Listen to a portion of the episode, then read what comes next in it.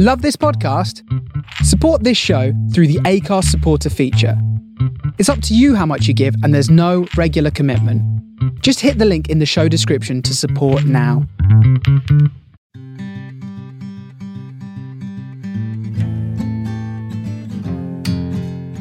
You're listening to Griefcast with me, Cariad Lloyd. Griefcast is a place to talk, share, and laugh about the peculiar human process of death and grief. Each week, I talk to a different person about their experiences of grief and death as we remember someone that they have lost along the way, whether it was a long time ago or you've just joined the club. Welcome to Griefcast.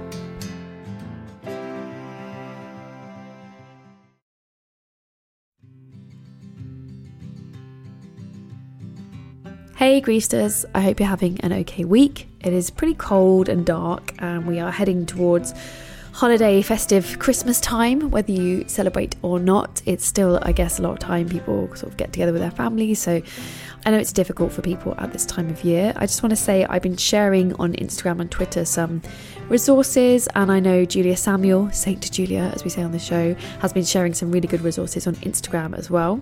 It's also National Grief Awareness Week. If you're listening, then you're aware of grief.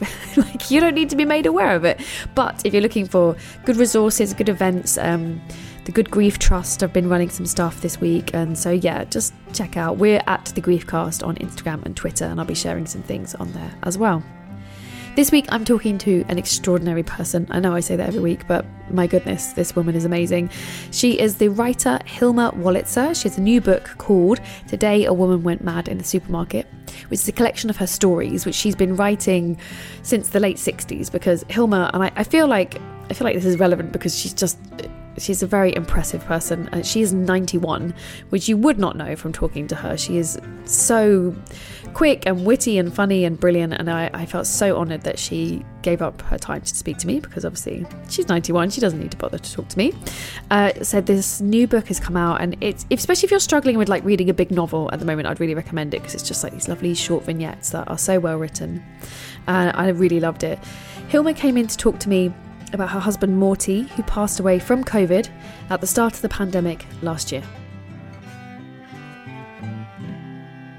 Are you in Brooklyn at the moment, Hilma? No, I haven't been in Brooklyn for years. I live in Manhattan okay. now. I'm still oh, in New York City, but I'm in Manhattan.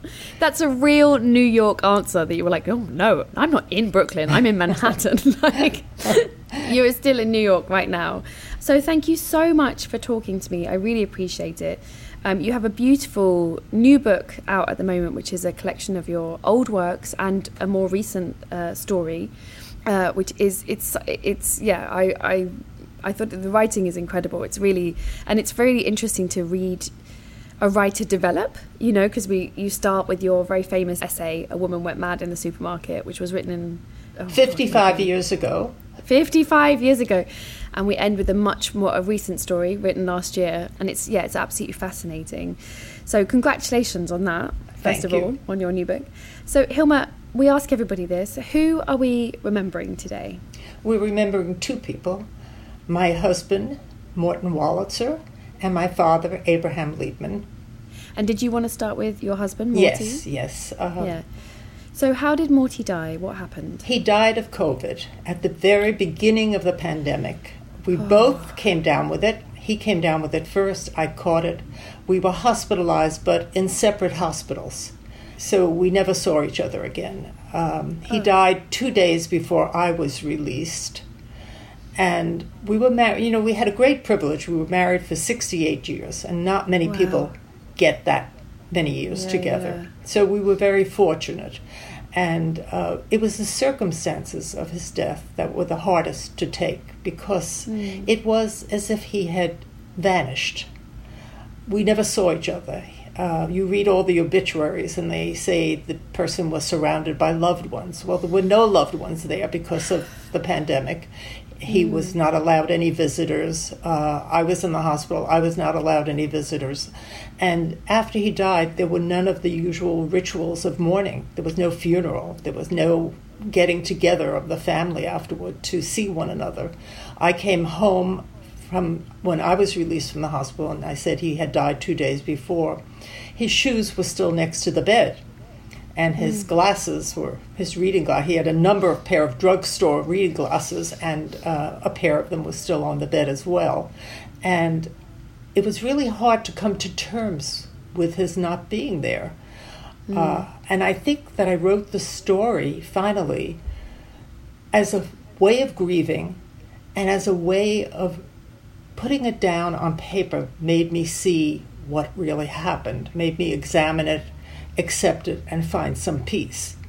Mm. Oh, Hilma, I can't, yeah. We've been talking a lot about the past year on this show.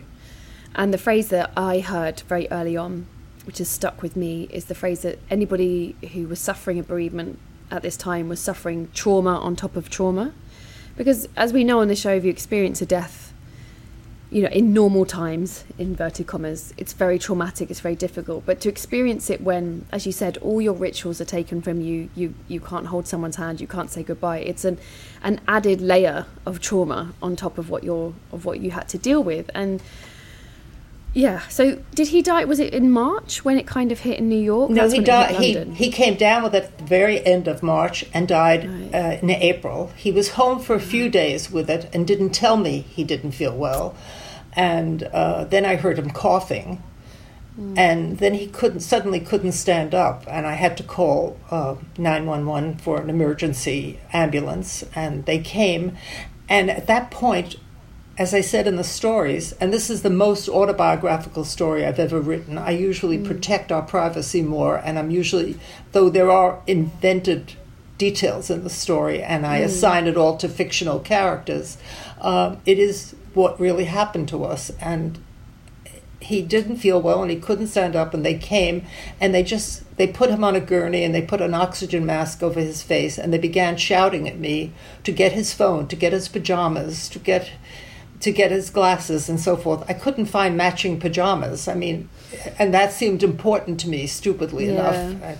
It's the details that get you in the end. And I remember running after the gurney down the hallway. We live in a high rise, and um, they rang for the elevator. And when the elevator came, and he was gone, the elevator door closed, I realized I never said goodbye or I love you or anything. I said it afterward, and it was too late. He was gone. Mm. And so, in writing it, I really felt as if I had made the surreal real. Mm. And I was able to, I, I was very sad. I was walking around the house weeping at unexpected moments, like in the shower. And of course, we were still in isolation. Uh, we were still in lockdown. And for quite a while after that, in fact, yeah. I, I had his clothes here for over a year before my grandsons were inoculated and could come and help me, both physically and emotionally, to dispose of them. So that was very hard. But you know, someone asked, uh, "How did you deal with writing the story?" I said it would have been harder not to write the story. Mm. It was painful, but it was also cathartic. You get that sense reading it that you're someone who writes through things, and I think not everybody has that brain if that makes sense, that they, they need to write through an experience. And I think that's a, a true testament of a writer that everything that you are, that all your input is collaborated inside and then needs to come out, you know, through a keyboard, through writing through a pen. And, and you get that sense from reading it that it is the, the wife character in the story is slowly processing what the fuck just happened to her. Yeah, it paralleled um, what I what I was what was happening to me and what had happened mm. to him. And truthfully, that's I hadn't written fiction for a very long time, and I thought I had retired from writing fiction. We were both ninety years old. We were having a very nice, companionable old age. I was writing a poem occasionally, but I wasn't writing any stories. I hadn't done them for years, and I couldn't believe how my fingers flew on the keyboard. Mm. Uh, I almost couldn't type as quickly as the story was coming to me. And wow. I knew that I had to write it down. Yeah, you get that sense reading it. It has that sense of urgency about it. And I think especially for, you know, all of us who have lived through the past year and a half, I think we can all relate to that that horrific panic that we all had of not knowing, not knowing what the situation was, not knowing what it, anything meant, not knowing what going to hospital meant. And it must have been so frightening for you to have him, like as you say, whisked away from you, and then you having to go to a different hospital. Were you able to communicate with him at all while yes. you were in? Yes, we did. Hospital? We yeah. spoke to each other at night, as I say in the story. And Yeah. there was a doctor who called me every night to report on him and called my children as well. He was just a wonderful young doctor. And the thing he actually said to me, which was so heartbreaking, I couldn't put it into the story. Uh, he asked me to call him, and my children kept reminding me to do it. And I said, uh, I'm just not emotionally prepared to speak to him. And the kids kept saying, Well, he won't remember who you are because there's one COVID case after another, and the, the Yeah. obituaries were full of COVID cases. So I finally called him and I said, I hope you'll remember me. I hope you remember my husband. He said, Oh, he said, I will carry him in my heart throughout my practice. And it almost sounded too corny to put in the, Yeah. the story, though it moved yeah, me yeah. tremendously when he said it. Yeah, yeah, that's one of those um, where life is too corny to be fictionalized. You're right. You have to make it real- tougher. Yeah, yeah. In real life, that's uh, like beautiful. In a story, you're like, oh, come on, that wouldn't have happened. but that's so wonderful that that doctor was able to communicate that you had somebody because, my God, what they must have been going through at that time, all of those people working, the frontline workers, it must have just been, well, it's, yeah, it's, it's possible to imagine and it's not pleasant to imagine. Do you know that every night, I don't know if you did this in London, but in New York City, every night at a particular time, everybody in the street would cheer the uh, medical workers. Just this huge cheer would go up in the street. And I opened my windows to hear it because it was very heartening. Yeah, we had we every Thursday we would clap clap for carers. So every Thursday you'd open your window at eight o'clock and everyone would bang their pans and Th- That's just and what this cheer. was like, yes. Yeah, And I have it to say, very- uh, one thing that happened with my husband, speaking of clapping, was the night before he died. He died in the middle of the night. This was Friday. I found out I was going out of the hospital on Monday. Somebody told him about it. He could no longer speak, but he clapped. oh Hilma, Yeah, that was that was really pretty heavy. That was that was hard for me to think about. yeah, that's very a very beautiful and sad thing at exactly the same time.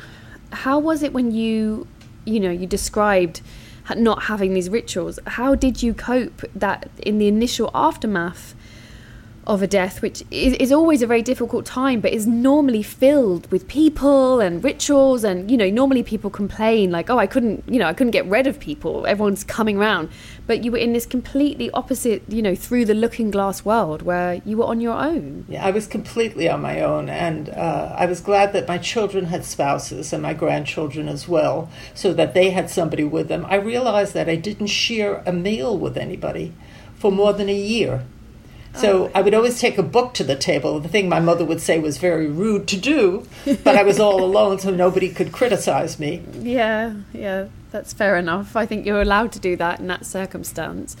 Do you do you feel like you were able to process the grief, or did you feel like it, because it was just you, you know, it's just in your head? How how was it? I couldn't until I wrote the story, actually. It mm. was very hard. I kept thinking I would hear his footsteps, I would hear his key. I, I you know, he would he would say something to me.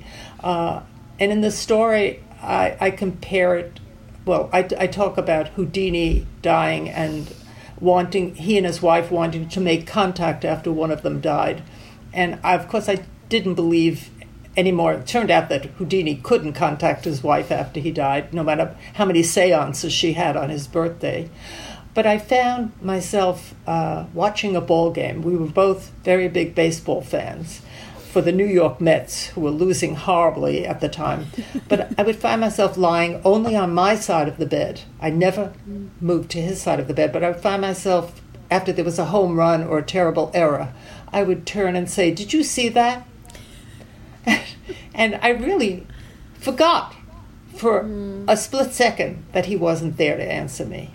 Yeah, I mean, of course, of course. After that long of someone being a part of your life, I mean, I always compare it to um, when you start going out with someone, it takes a while to get used to them being in your life. And when someone dies, it takes a while to get used to them not being there. You know, people leave indentations in us, and it's it doesn't just stop being like oh they're gone. You know, you all those like you said those rituals of speaking to them and those things you did together. It's you have to then do them by yourself, and that's that's so difficult. And I can't imagine what you went through having to do it alone without without support when were you able to go out and see people or were you being very careful i'm assuming after what had happened to you as well like when well somebody kind of... came to help me out through an agency because i was still very oh. weak after the mm. covid so she came and unfortunately she caught covid from another person she was seeing so i had to be quarantined even longer and then i was on my own uh, the building i live in the people who service the building i live in were just wonderful I could put my trash outside. They would leave my mail outside.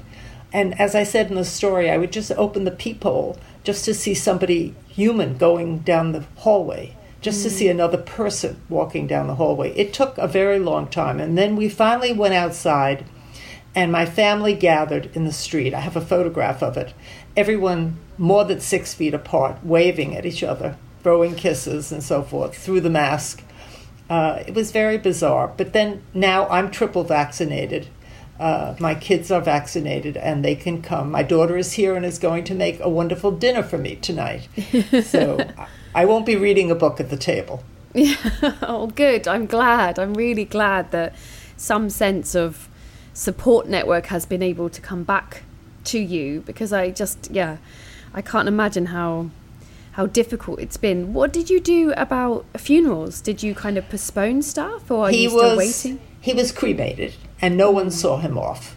Uh, so that was another thing. And uh, one of my older daughter has the ashes. I, I just haven't dealt with that at all. But I did, mm. on the first anniversary of his death, hold a Zoom memorial service for him. It probably took me a year to figure out how to do Zoom because I seem to have forgotten that I didn't have a touch screen. And I began right, poking yeah. my screen desperately and, and couldn't get anything to happen. But we did have a Zoom memorial. And uh, because he loved jazz so much, we played some jazz music and showed photographs.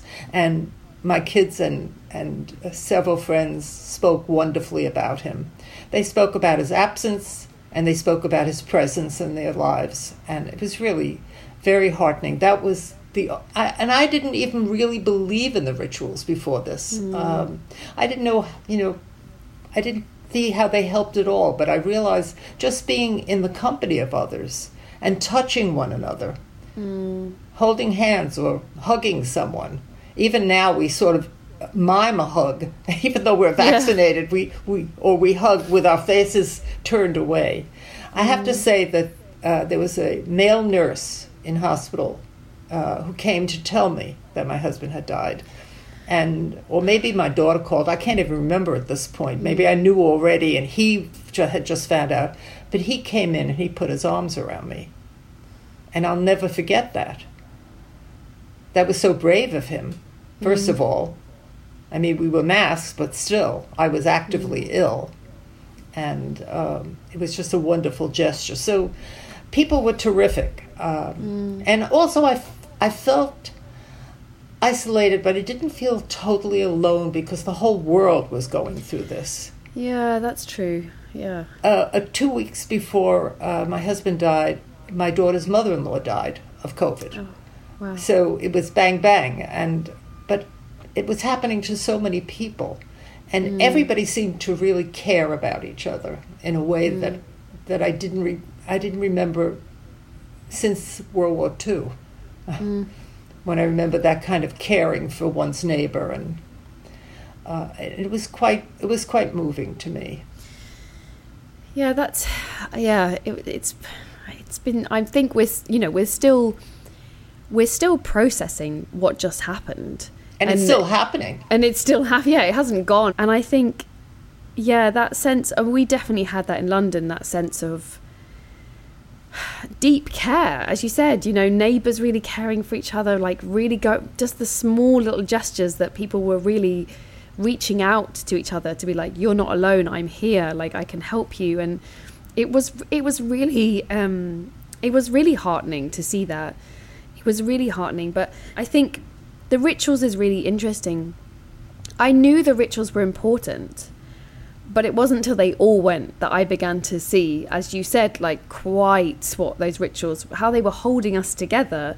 And if you'd asked me before, I would have said, "Oh, a funeral is very important because we all need to remember that person. I wouldn't have said, "Oh, you need to hug people, you need to hold their hat," like because that's something we had never lost. So And you also had to see it happening so that you could believe it, so that you could Yeah. process it and believe it and go on. I think you have to grieve before you can accept it. Mm. And this bizarreness, this this weirdness of the situation interfered with actually believing it for a while. And as Mm. I said when I wrote it down, it made it real. Yeah, and that's interesting because what you're describing is often what I've heard children say who lost a parent and they weren't allowed to see it or be at the funeral. So maybe, for example, they lost a parent in the 1970s and they were kept away from it and they would say, "Oh, I didn't believe it, it was like it hadn't happened. And I think you know we're we're we're hitting again how important it is to see somebody, to be there, to hold a hand, to see a dead body, for your something in your brain to go, this is real. Like and Exactly.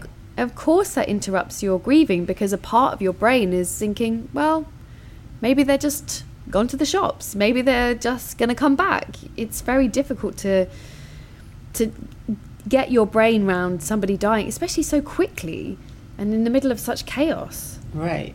And not of anything you would ever expect your loved Ugh. one to die of. Yeah. I mean, we had five cancers between us that we had survived, and Gosh. and we're doing and we're doing very well. Mm. Really, really feeling well. And so for this to have happened was was um, just bizarre. But as I said, we did have sixty eight years. Yeah, yeah. I mean, you know, it's funny, isn't it? With grief, there's it doesn't stop things being painful. No, no. but it's still something. It's still a, a beautiful thing that you had 68 years together. But yeah, I mean, I think we all had that strange sense of. I, I at the moment can't stop looking at photos from like December 2019 you know when we mm-hmm. didn't know and we all look so we look different we look innocent. There's like just and i think gosh if i could have paused and told that person there's going to be a global pandemic you won't be able to leave your house i would have laughed. I would have no because it was the realms of you know hollywood movies. It wasn't anything any of us could conceive would ever happen.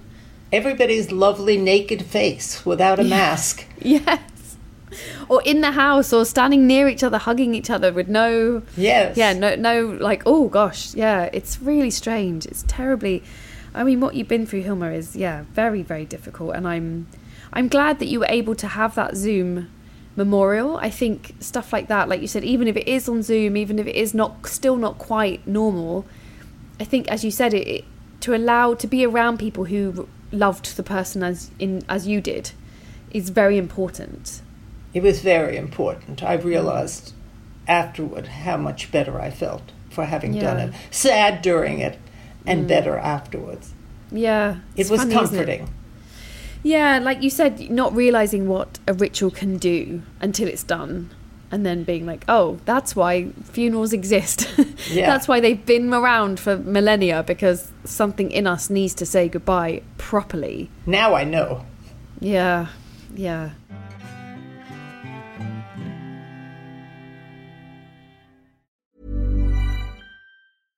Many of us have those stubborn pounds that seem impossible to lose, no matter how good we eat or how hard we work out. My solution is PlushCare. PlushCare is a leading telehealth provider with doctors who are there for you day and night to partner with you in your weight loss journey. They can prescribe FDA-approved weight loss medications like Wegovy and Zepbound for those who qualify. Plus, they accept most insurance plans. To get started, visit plushcare.com slash weight loss. That's plushcare.com slash weight loss. Welcome back to Griefcast with Cariad Lloyd. And when you were writing the story, um, how did it feel when it was out in the world? Did you feel, did it just feel cathartic or did you feel like, oh gosh, there's my grief out in the world? Like, how do I feel about that? No, I didn't feel that I exposed anything really private or secret or, or deeply private about it because mm. I assigned it to fictional characters and because I put in so many invented details. And I refer to it as, as the truth wrapped in a lie, which is, I guess, a definition of fiction anyway. Yeah. Because there's an intrinsic truth, but not necessarily a personal truth in it. Mm. This did have a lot of a lot of the details uh, were recognizable to my family. What did your family say when you said, "I'm going to write this down"? Well, first of all, my my younger daughter Meg, who's a wonderful novelist and a wonderful daughter, uh, came up with the idea for the collection in the first place. I came out of hospital and I was sad and sick, and she had been reading these stories and said, "Mom, I think you ought to have a collection." And I wasn't the least bit interested at first, but as time went on, I realized I had to do something besides grieve and I had to have something to look forward to. Even at 91, you need something to look forward to. And suddenly I became involved in it. And It was a very big process. I forgot that how difficult it is to put a book mm. together. Yeah. Even one that you've mostly written already. I had to find yeah. the proper order for the stories. I had to reread the stories and um, look for repetitions because the stories were published separately and mm. writers tend to have particular tics, words they repeat. And so I had to make sure that they didn't cross over from story to story. And then I had the news story. And the news story was the longest story in the book, I think. And I had to do that too. And then I had to get all these, uh, what they call passes uh, that you get from the publisher. They keep mm. sending you and you have to look for it for errors and for uh, things you might want to change. And both of my daughters were reading them along with me in their respective homes and helping me. So my kids were really terrifically helpful, and I became very distracted by this process. Mm. I wasn't particularly looking forward to publication but it has been a very good experience here mm. and and where you are as well. I mean, the response in the UK has just been thrilling. That's so wonderful. I'm so glad. I mean, the stories are beautiful. They really are, and they're funny, and they're really you know, and I I do a, a comedy show which is based on Jane Austen, and we we dress up in Regency gear and we improvise a Jane Austen show. Can I and download that? yes, you can. I'll send you the link. I'll oh, send oh, I'd the love link. to. But it reminded me of Jane Austen. It reminded me of you know that kind of minutiae and detail of you know a female point of view that often gets overlooked and those things that women do notice and i just thought this book is so brilliant i was like i loved and you know yeah the new story is it's really heartbreaking but i think especially for this time it's so it's cathartic as a reader because you you know you can recognize a lot of those feelings of panic and grief that we've all been through even if you haven't experienced something as tragic as you have been through. It is it's a really beautiful book. I mean yeah i'm i'm so pleased that i'm so pleased for you that in the midst of something so awful there was a distraction because you deserve it. Like, thank you. and you i have to say it. i have to say that jane austen gave me permission to write about domesticity, about the mm. household life. Uh, it became, it was what I knew. I was, mm. I often say I was raised by a housewife to be a housewife. I had no particular career, I didn't go to college. Uh, and so reading Jane Austen, and of course the second wave of feminism helped too, but I began to see that it was legitimate to write about domestic life, that really mm. domestic life was important and it became a valid literary subject. Mm. And you get that, that's why, it, yeah, I get that sense in your stories. I, I was reading them and I thought, oh, this is like Austen, where it's so familiar that it takes you a second to recognize quite how skillful it is to pick up on the the domesticity because you're like, oh yeah, the supermarket, yeah, yeah, yeah. Oh, I know this world. But obviously, I know that well because equally, you know, I live in the domestic quite heavily, and I have two kids and a husband and all the Lovely. the other trappings of domestic domestic life. And um, yeah, it, it's yeah. I mean, It's my other death and Jane Austen. I have to be careful. I don't start doing the Jane Austen podcast. Um, Hilma, did you want to um, talk about your dad a little bit? So Yes. his name was Abraham. Yes, and he was six weeks shy of 100 when he died. That is incredible. Unfortunately, he was suffering from dementia okay, yeah. and he was bedridden and he developed gangrene in his leg. And the doctor said they must remove the leg, they must amputate the leg. And I said, Oh, must you really? I mean, I, I don't want him to go through that. And he said, Well, the pain of gangrene is worse than the pain of amputation, and he won't even know what happened to him anyway, which he didn't. Uh, but it happened, and then eight days later, he died. And he was uh, a practicing Orthodox Jew, and I had to call his rabbi, with whom he'd been connected for a number of years. The rabbi was fairly elderly himself. I had to call and make arrangements for the funeral, for a graveside service. Mm. And I told the rabbi everything that had happened, and he said to me, Where's the leg? and I thought, Oh my, uh, you know, I had been taking care of both of my parents had dementia, and I'd been helping them as much as I could for several years. Mm-hmm. And even though I loved them deeply, I also felt relieved that they were out of this kind of psychic agony, and I was, mm. and selfishly, I was now free, but I wasn't. I had to locate my father's leg. it seems that in Jewish law, you must be buried.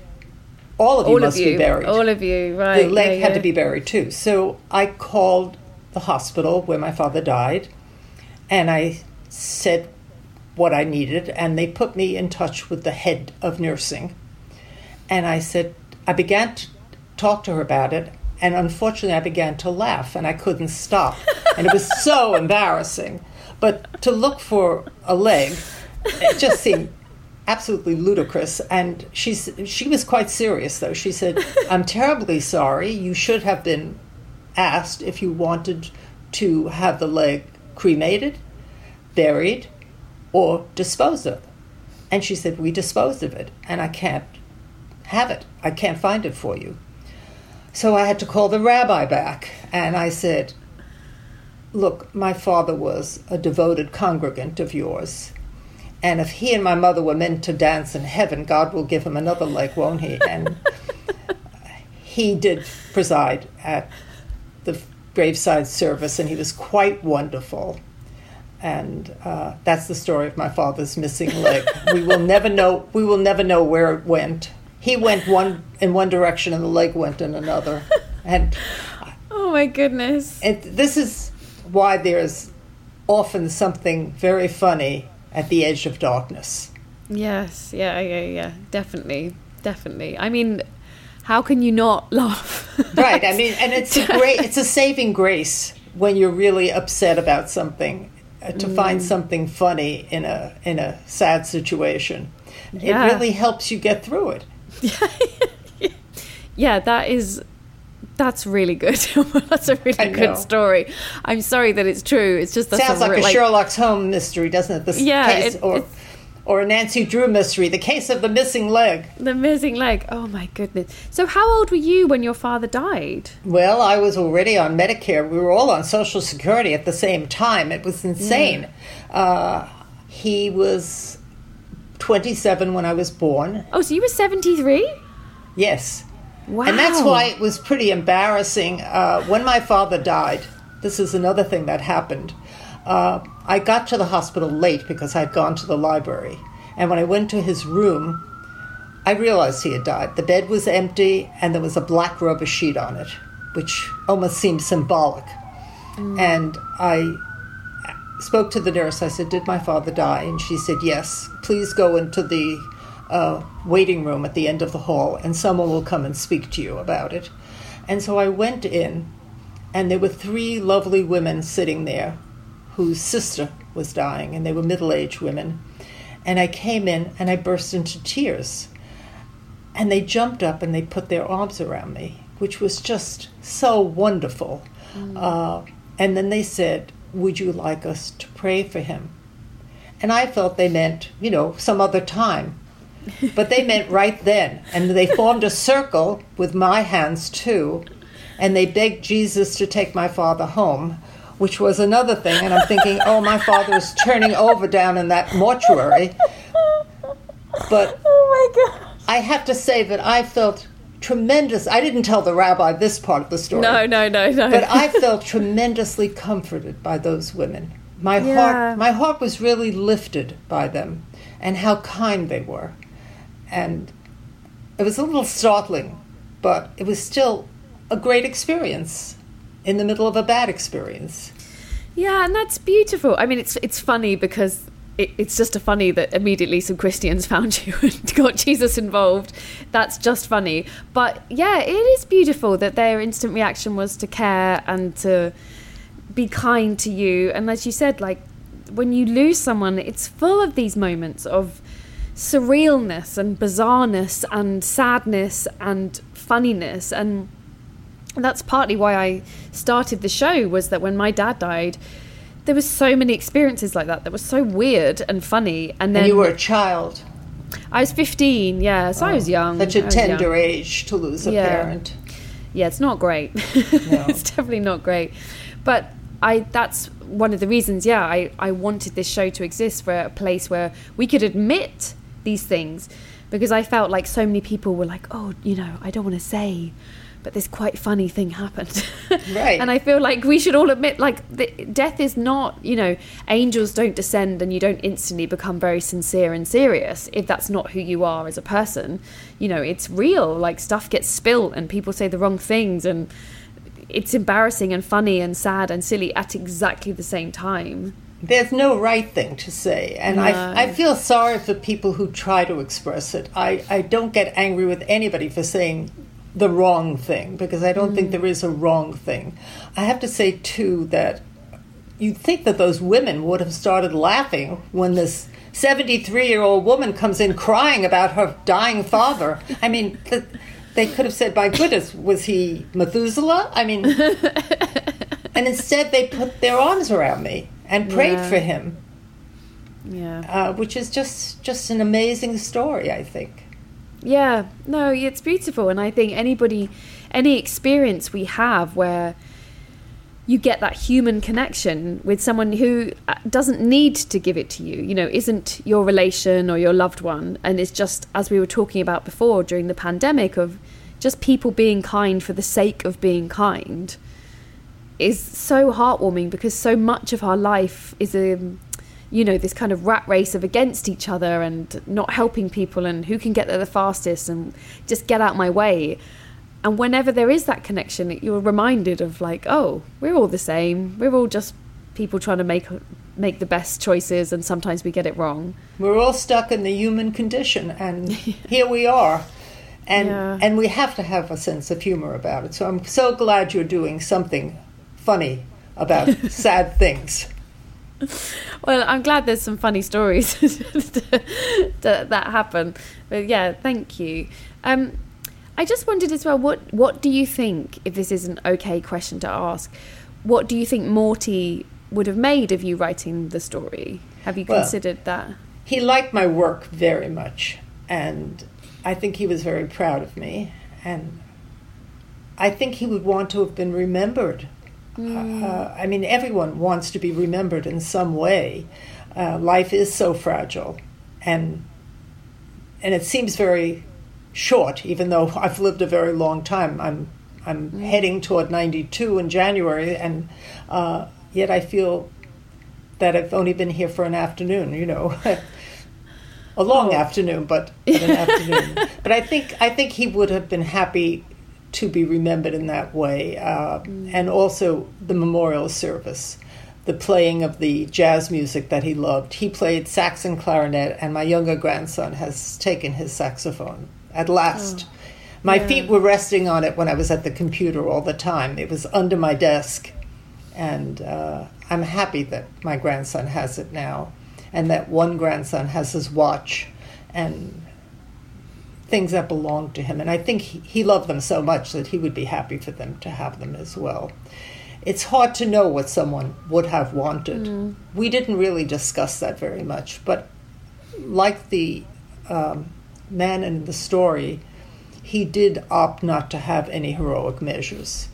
Mm. And because he had so many comorbidities, he didn't have a real shot at uh, surviving it. Mm. And I'm surprised I did at 90. I mean, that's sort of miraculous. Yeah. I feel yeah. if, if my father was Methuselah, I was Lazarus. I mean. yeah, I mean, you obviously your yeah your work is not done. That's what it feels like. Somebody oh, I'm not done yet. I now yeah. I feel I want to write more stories about Paulette, whose life seems, even though I don't use det- that many details of my own life except in this story, many aspects of their lives paralleled ours. They're getting married, mm. they're having children, the usual struggles and joys of married life. And now I'm thinking, hmm, Paulette, who's only 90, she's not 91, I made her somewhat different from me, is now living alone. And what about her independence? I. Mm treasure my independence. My kids say, Well, can't you get someone in to help you? I said, I don't want anybody in here. You know, I think of Philip Larkin writing about the old fools. Don't they know it when the strangers come? and and that has stayed with me. So I, I'm thinking that Paulette, my fictional character, would be worried that her mm. children are going to force her into assisted living if she takes a fall mm. if she forgets to turn the oven off, or if she puts the sponge inside the refrigerator. I mean, I worry every day. I'm, I'm alone, and every night I check everything. I check mm. that I've locked the door, that I've shut off every faucet and the oven. I make sure the refrigerator is closed. It's really important. And it's not mm. something that my husband and I did blithely when we were only 89 or 90 we just took it for granted that everything would be done properly. Mm. I hope you. I really hope you do continue, Hilma. I think you should. Like, you know, it's it's so interesting to hear that perspective from somebody who who can write it down and can, you know, has the writerly brain, thinks in that way, and and can offer us that perspective. Because I don't think it's a voice we often hear. Because often someone that age isn't able to write it down anymore for various reasons. So I sincerely hope you know we hear more about Paulette because I love Paulette. Thank you. I, I love feel, her. I was like, I, I feel as if she's an old friend, mm. uh, and I mm. say, I I have great curiosity about what happened to her, and the only yeah. way I can find out is to write about it. Yeah. Oh yeah, Hilma, do do do do, and I I really loved um, at the beginning of the book, you know, the dedication, just saying Morty. I just thought that was so beautiful. And I feel like you, yeah, you know, you have offered a way to remember him when that was completely taken from you in this completely unusual, you know, once in a century situation. And I'm just glad that you you found the strength to do that because I think it will help a lot of people as well to read that story. And as you said, it's a truth wrapped up in a lie, but my God, that's that's how we learn so many things. That's how we understand ourselves and the human condition. So, yeah, I want to know what happens next. Me too. do it. Tune in. yeah, yeah. Well, Hilma, thank you so much for talking to me. I really appreciate it and for remembering Morty and Abraham. Thank you so much for having me. You can follow Hilma on Twitter at Hilma, H I L M A, Wolitzer, W O L I T Z E R, and her book, Today a Woman Went Mad in a Supermarket, is available to buy now and is absolutely brilliant. I thoroughly recommend it. You can follow us on Twitter and Instagram at The Griefcast. The show was recorded remotely. Uh, Hilma was in New York, I was in London. It was edited by Kate Holland in London. The music was provided by the Glue Ensemble. The artwork is by Jade Perkin. And remember, you are not alone.